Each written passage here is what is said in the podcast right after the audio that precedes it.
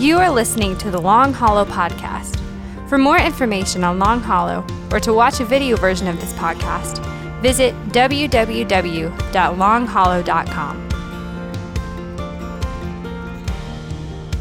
Rigen Ryder, our two sons, are 14 and 12 now, but I remember back when they were little and I was teaching them how to swim. Anybody taught their kids how to swim? You remember what that was like? And so basically what we would do, like most kids, you would stand them on the edge of the pool and dad or mom would get in, they would jump into your arms. And then slowly, without warning, you would just start going back further and further. Eventually, they had to dive in the pool, remember, and swim to you.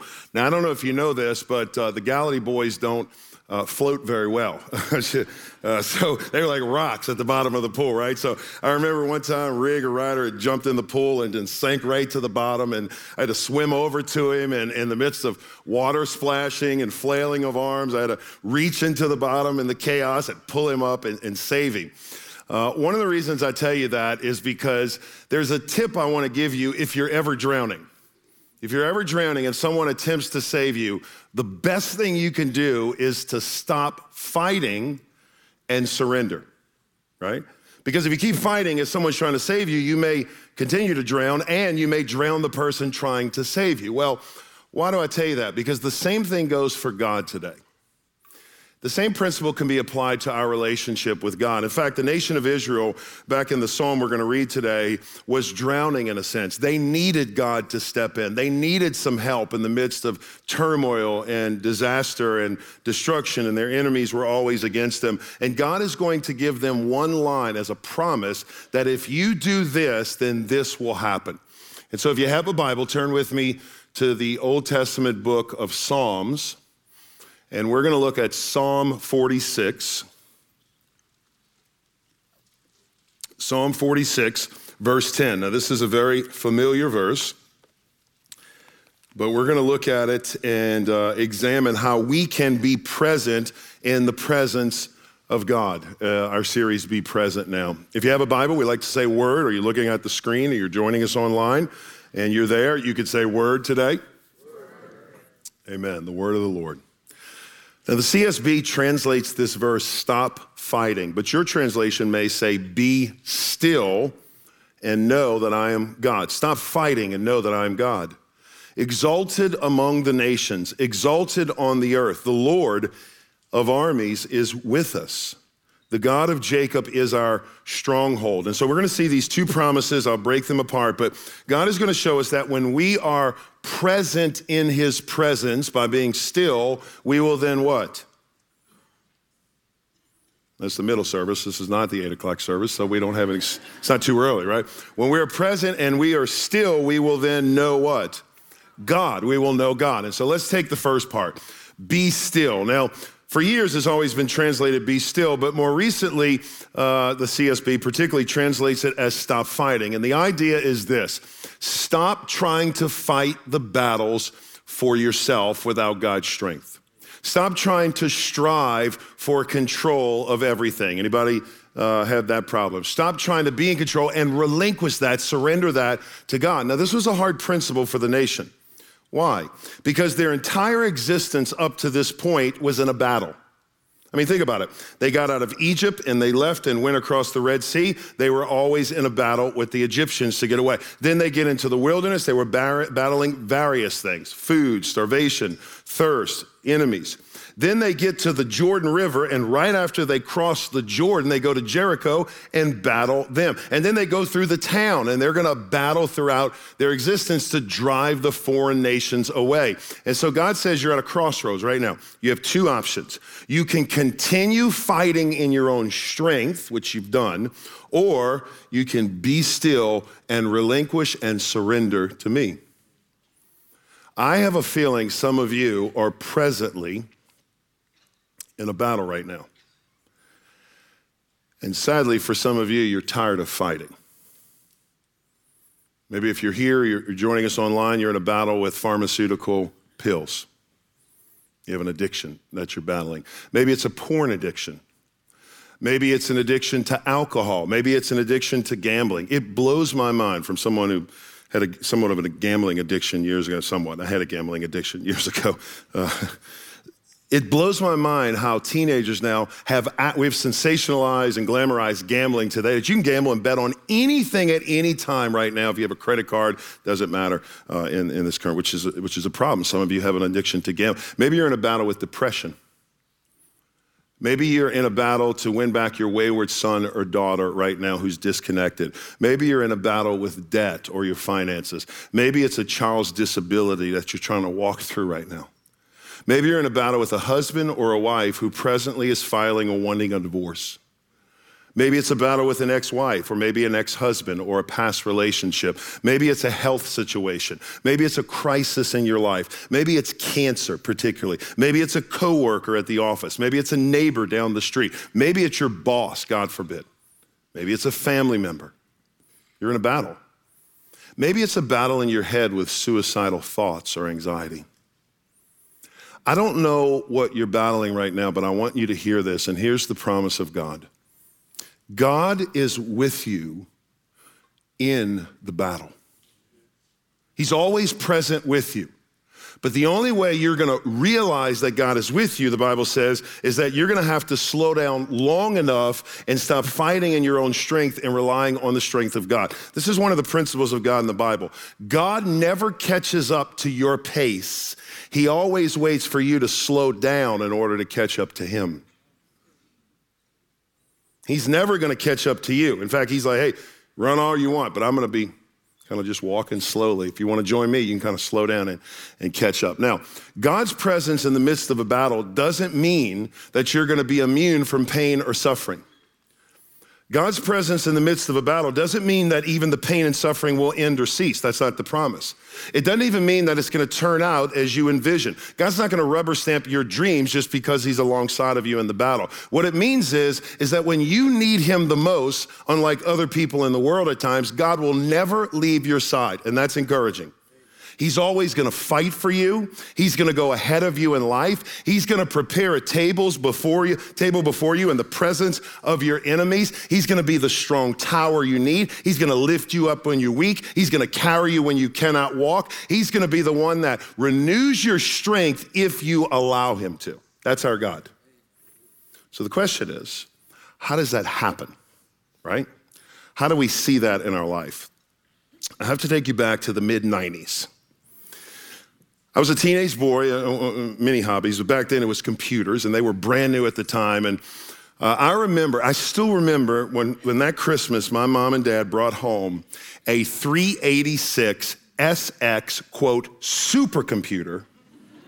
Anybody remember this thing? I mean, this thing rivals the iPhone in our pocket today. I mean, this thing was state of the art. It was light years ahead of the 16-bit 286 chip computers that came before. I mean, this thing was flying. You take an MS-DOS floppy, remember that? Put that thing in there and turn that switch down and you were ready to go, right? I mean, you had this amazing processing speed. And if you coupled that computer, which by the way, I was telling my mom this story last night. She said, I don't know if you remember this, but you broke the computer in 1 month. We had to send it back to California. Thanks, Mom, I didn't remember that. But anyway, I was tinkering, I guess, with the computer.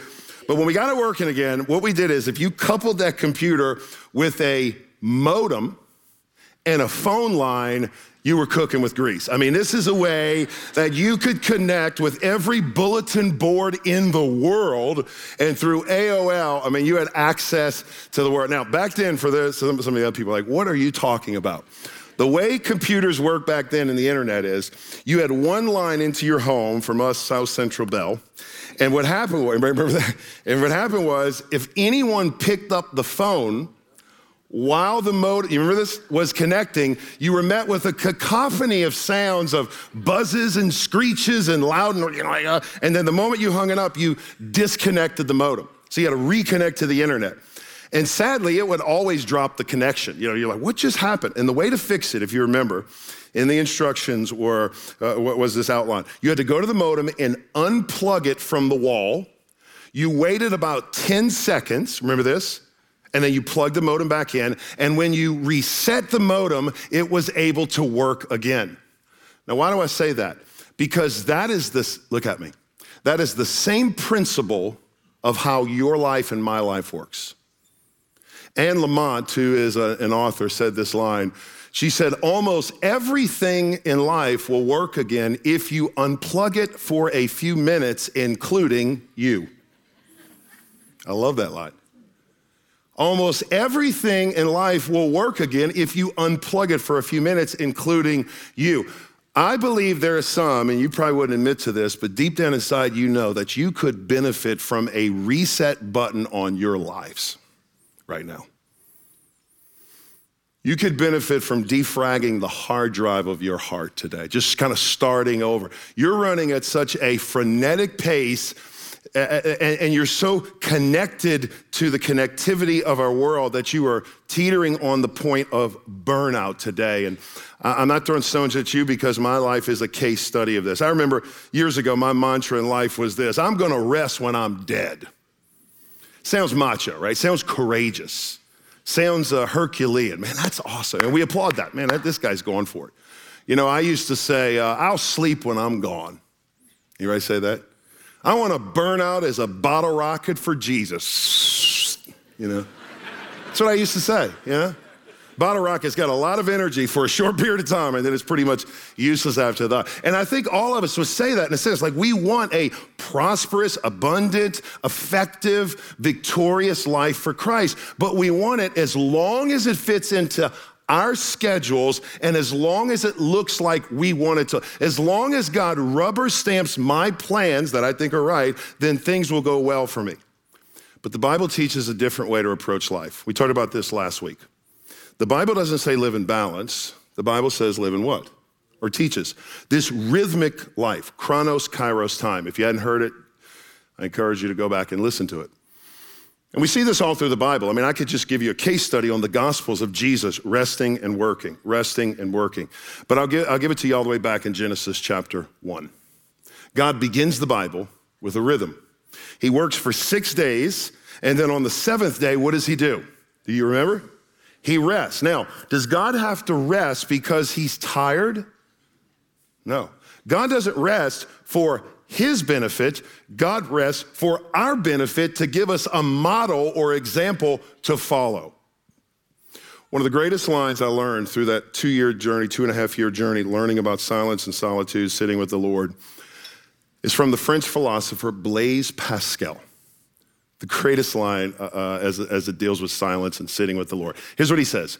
He says, all of humanity's problems stem from man's inability to sit alone in a room by himself or herself.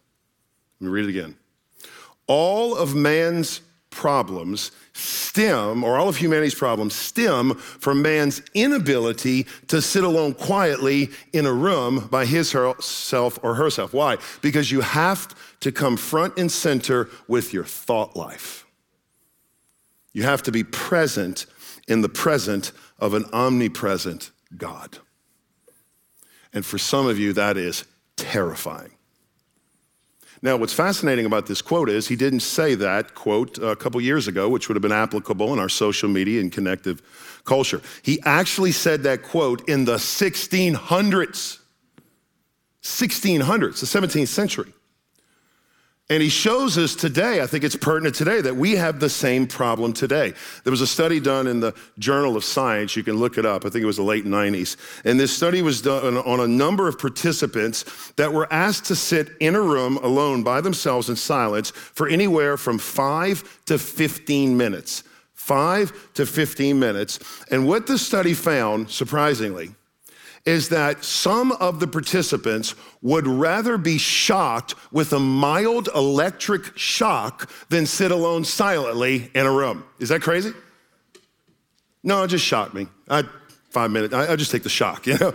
I mean, that's the word we're like. Now, it's easy to criticize these individuals. I know at first I was like, what's wrong with these people? They're delusional. You know, these people must be abnormal. And then the Lord said, hey, big boy, let's audit your life.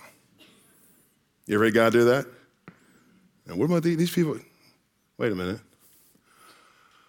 Any moment I have a free moment, do I immediately grab for my cell phone wherever I am? Think of your life. You're at the DMV. Well, okay, thank God for cell phone. But let's just say you're in Carlisle, right? Okay, the DMV. No offense to DMV workers, but okay, you're in the car line. You're in the car line. What do? Thank God you're just scrolling endlessly through your phone. Some of you are at a red light, immediately stop. You're scrolling in. Some of you go through the red light, immediately scrolling through your phone. We cannot be disconnected from the connectivity of our phones. Think of, God forbid, the time you left your phone at home unknowingly, only to find out after you arrived at work. Your whole day is collapsed. What am I gonna do? You can do what we did 20 years ago. You're gonna talk to people face to face, right? Try to take a cell phone away from a teenager. That's dangerous. For a day, or better yet, try it for an hour. Teenagers, you know what I'm talking about. It's like the whole world has fallen apart. Now, how do we get here? How do we get to the place where we are so connected we cannot live disconnected? I want to take you on a short journey through history. These are kind of succinct journey, but I want to give you a journey through history of how we got here. It all started, I think, in 1367 in Germany. You see, in 1367, if you go back in history, you'll realize that was the first time a clock was introduced in the public square.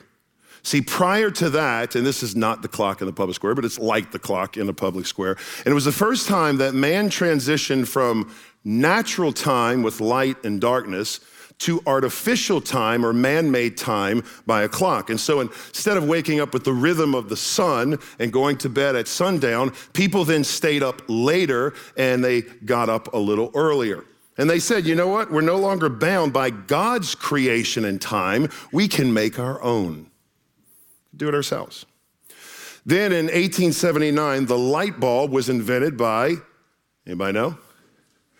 Mr. Thomas Edison.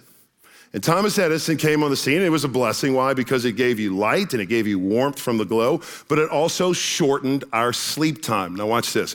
Prior to the light bulb in 1879, guess what the average hour was of an American for daily sleep? Guess how many hours the average American slept daily? 10 hours a day. When was the last time some of you said, man, I'd die to have 10 hours a day, while your teenager sleeps every Saturday and Sunday, right? 10 hours a day, right? Everything changed. And then everything changed again, some seismic shift. The seismic shift happened in 2007 for the better and for the worse when Steve Jobs released, for the first time, the iPhone. It's hard to wrap our minds around this, but think about this. We have only had this iPhone, or Android in a sense after, but only had this iPhone in our pockets for less than 15 years. Now, here's why I say that. Nobody in here, including the smartest analysts and researchers and psychiatrists, nobody has any idea of the long-term effects on a generation that is constantly connected. Nobody. We're all in this together, and we're going to figure it out the hard way. Just for context, guess what the average number of times the average American touches their phone a day? Do you know what the number is? Just touches the phone a day. How many times do they touch the phone a day? 2,617 touches a day on average. Now, that's the average. My son's, like yours, a little bit more.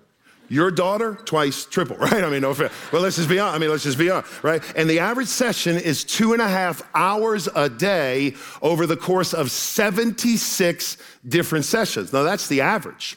There are some who are double that and triple that. And here's the problem I want you to get. I say all that to say this. Constant connection with the world leads to disconnection from God. There's no other way to get around it. You can't argue with it. It's the reality. Constant connection with the world leads to a disconnection from God.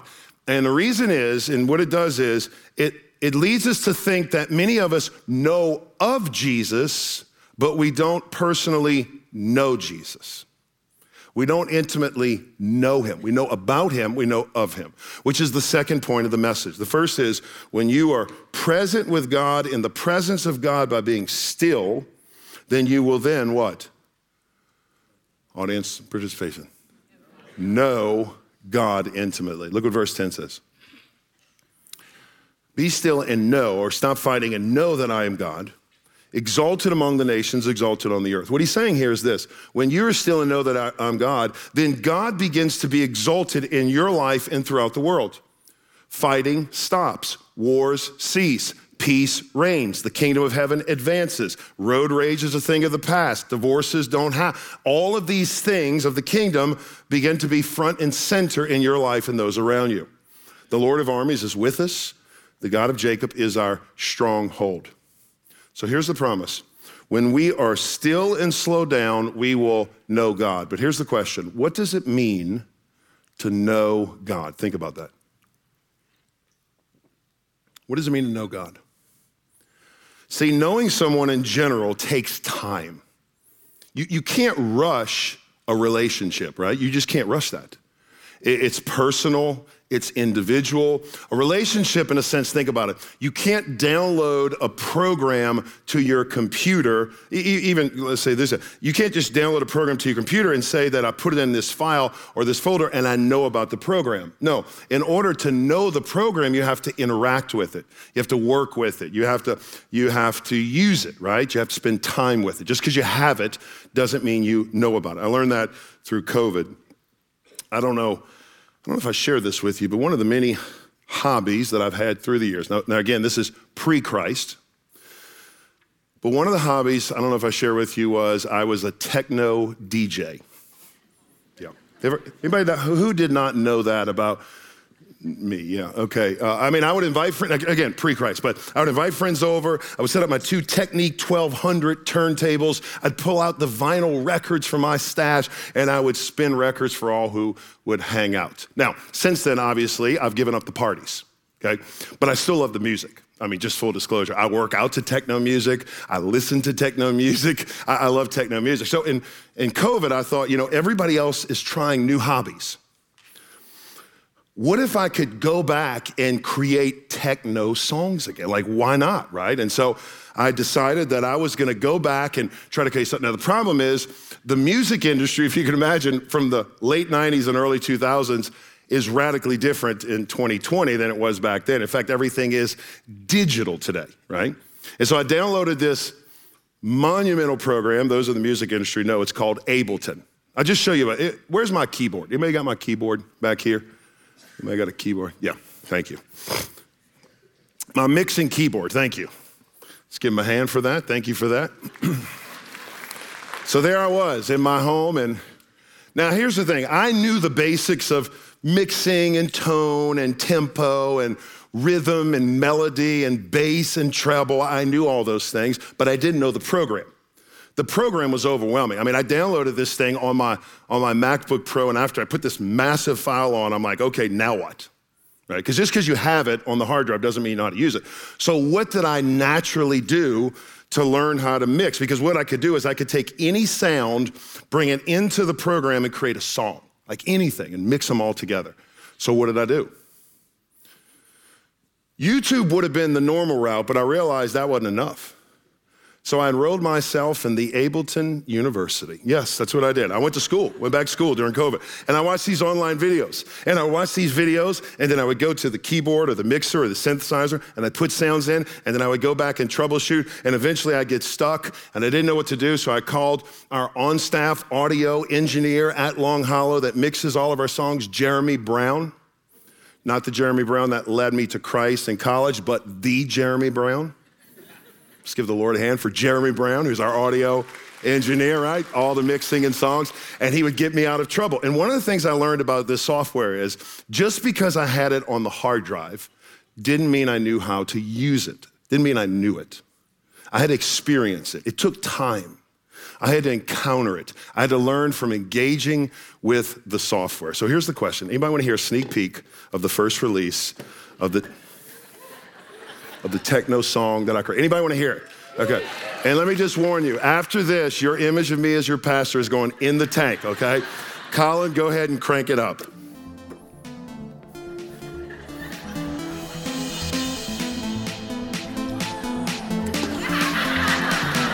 One techno fan in the room. Wait for it. Wait for it.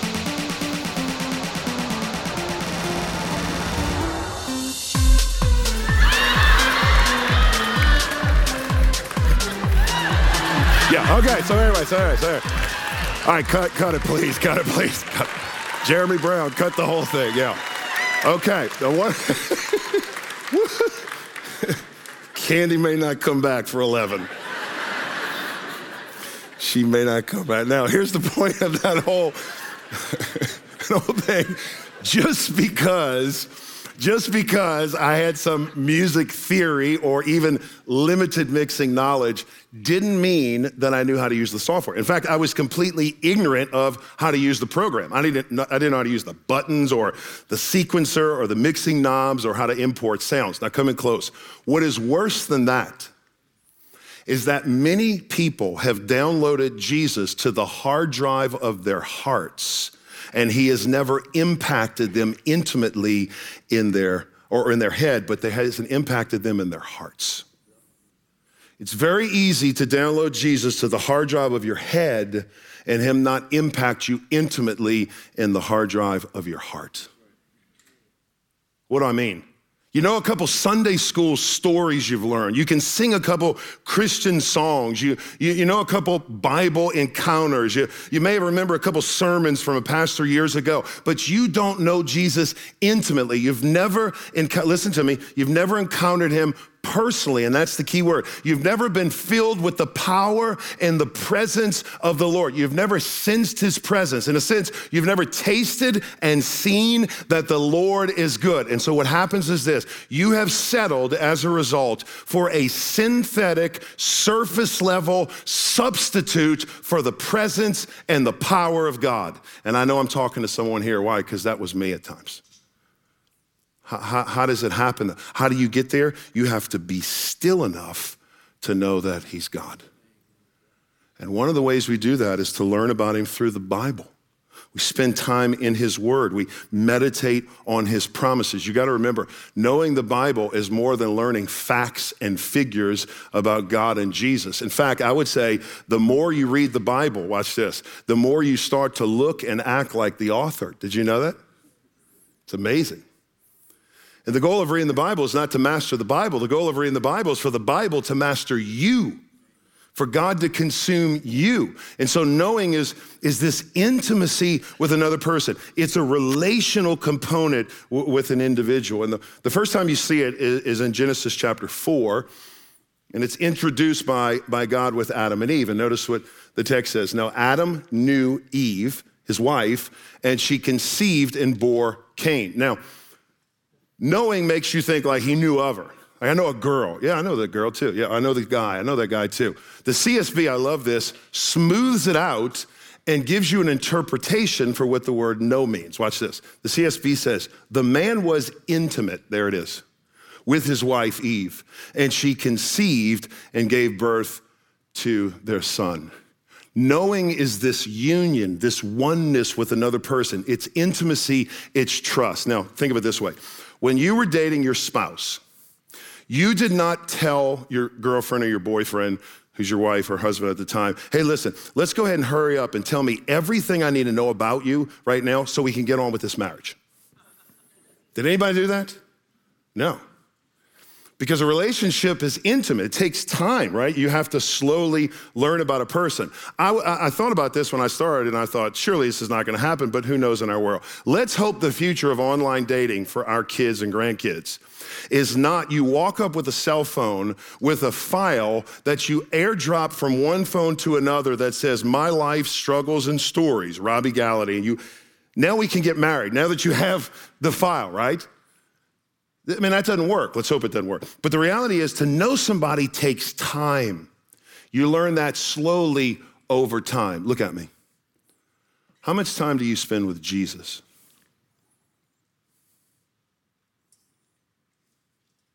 Take Sunday out. See, because your life communicates a message to God of how important he is to you. And you speak that with how much time you want to spend with him. See, sadly, many people are going to stand before the Lord one day, and they're going to think that they know Jesus, but the reality is you need to ask yourself, does Jesus know you personally? One of the most sobering lines in the Bible is Matthew 7:21. When Jesus in the Sermon on the Mount says, not everyone who says to me, Lord, Lord, will enter the kingdom of heaven, but the one who does the will of my Father who is in heaven. On that day, many will say to me, Lord, Lord, did we not prophesy in your name, cast out demons? Did we not speak for you? Did we not do healings and see miracles? Did we not do mighty works in your name? And Jesus said, I will declare to them, I never knew you. Depart from me, you workers of lawlessness. Friends, this is, Long Hollow, a warning to all of us in here. There are some people, sadly, in this very room, joining us online, who will stand before Jesus on Judgment Day believing they are going to heaven because of the good deeds they did. And Jesus will say to you, do we know each other? I'm sorry, I don't think we've met before.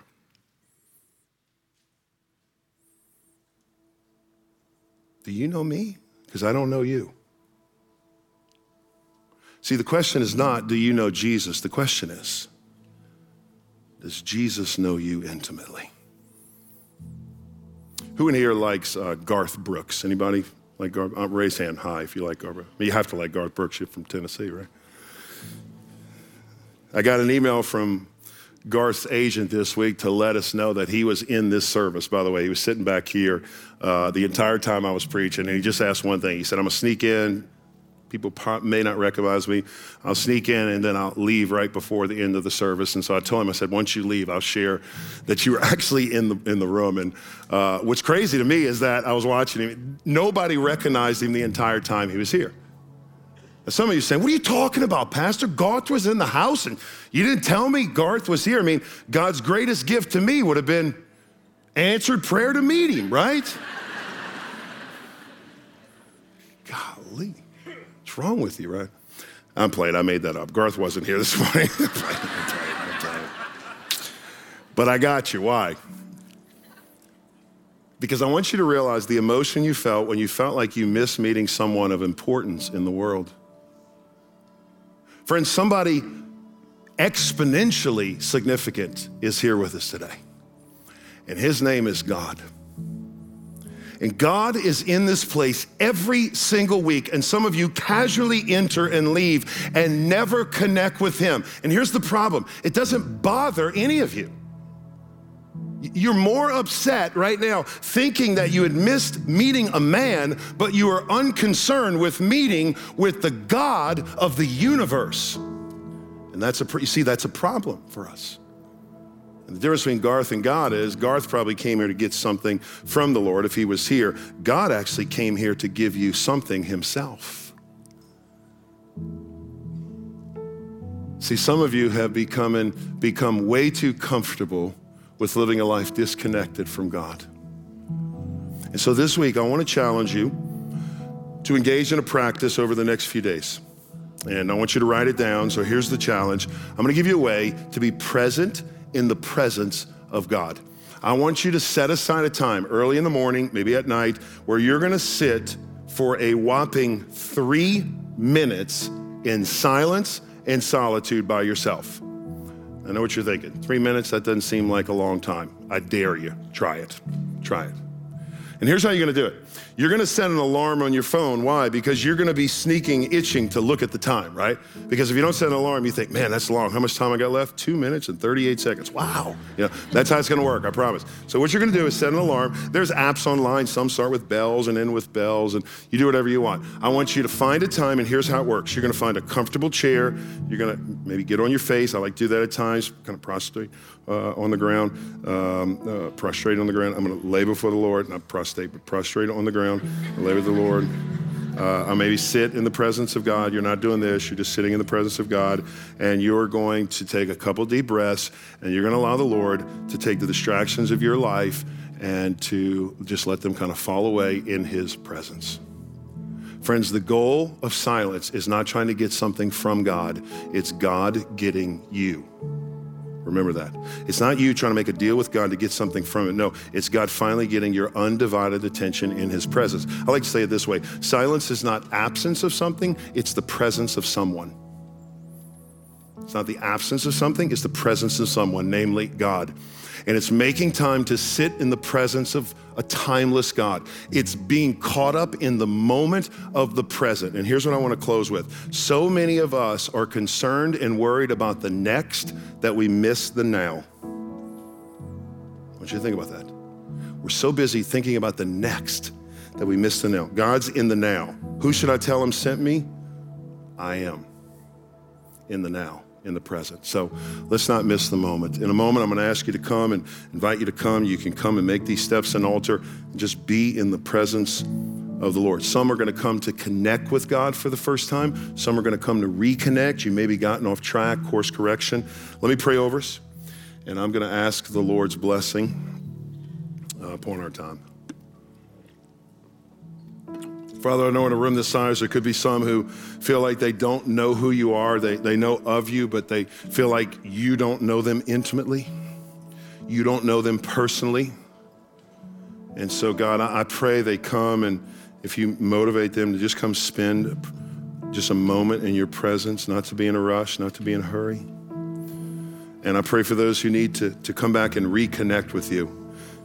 Very easy for us to disconnect and the plug to come out. And so I pray for us to reconnect, to reset, to plug back in, and just be still.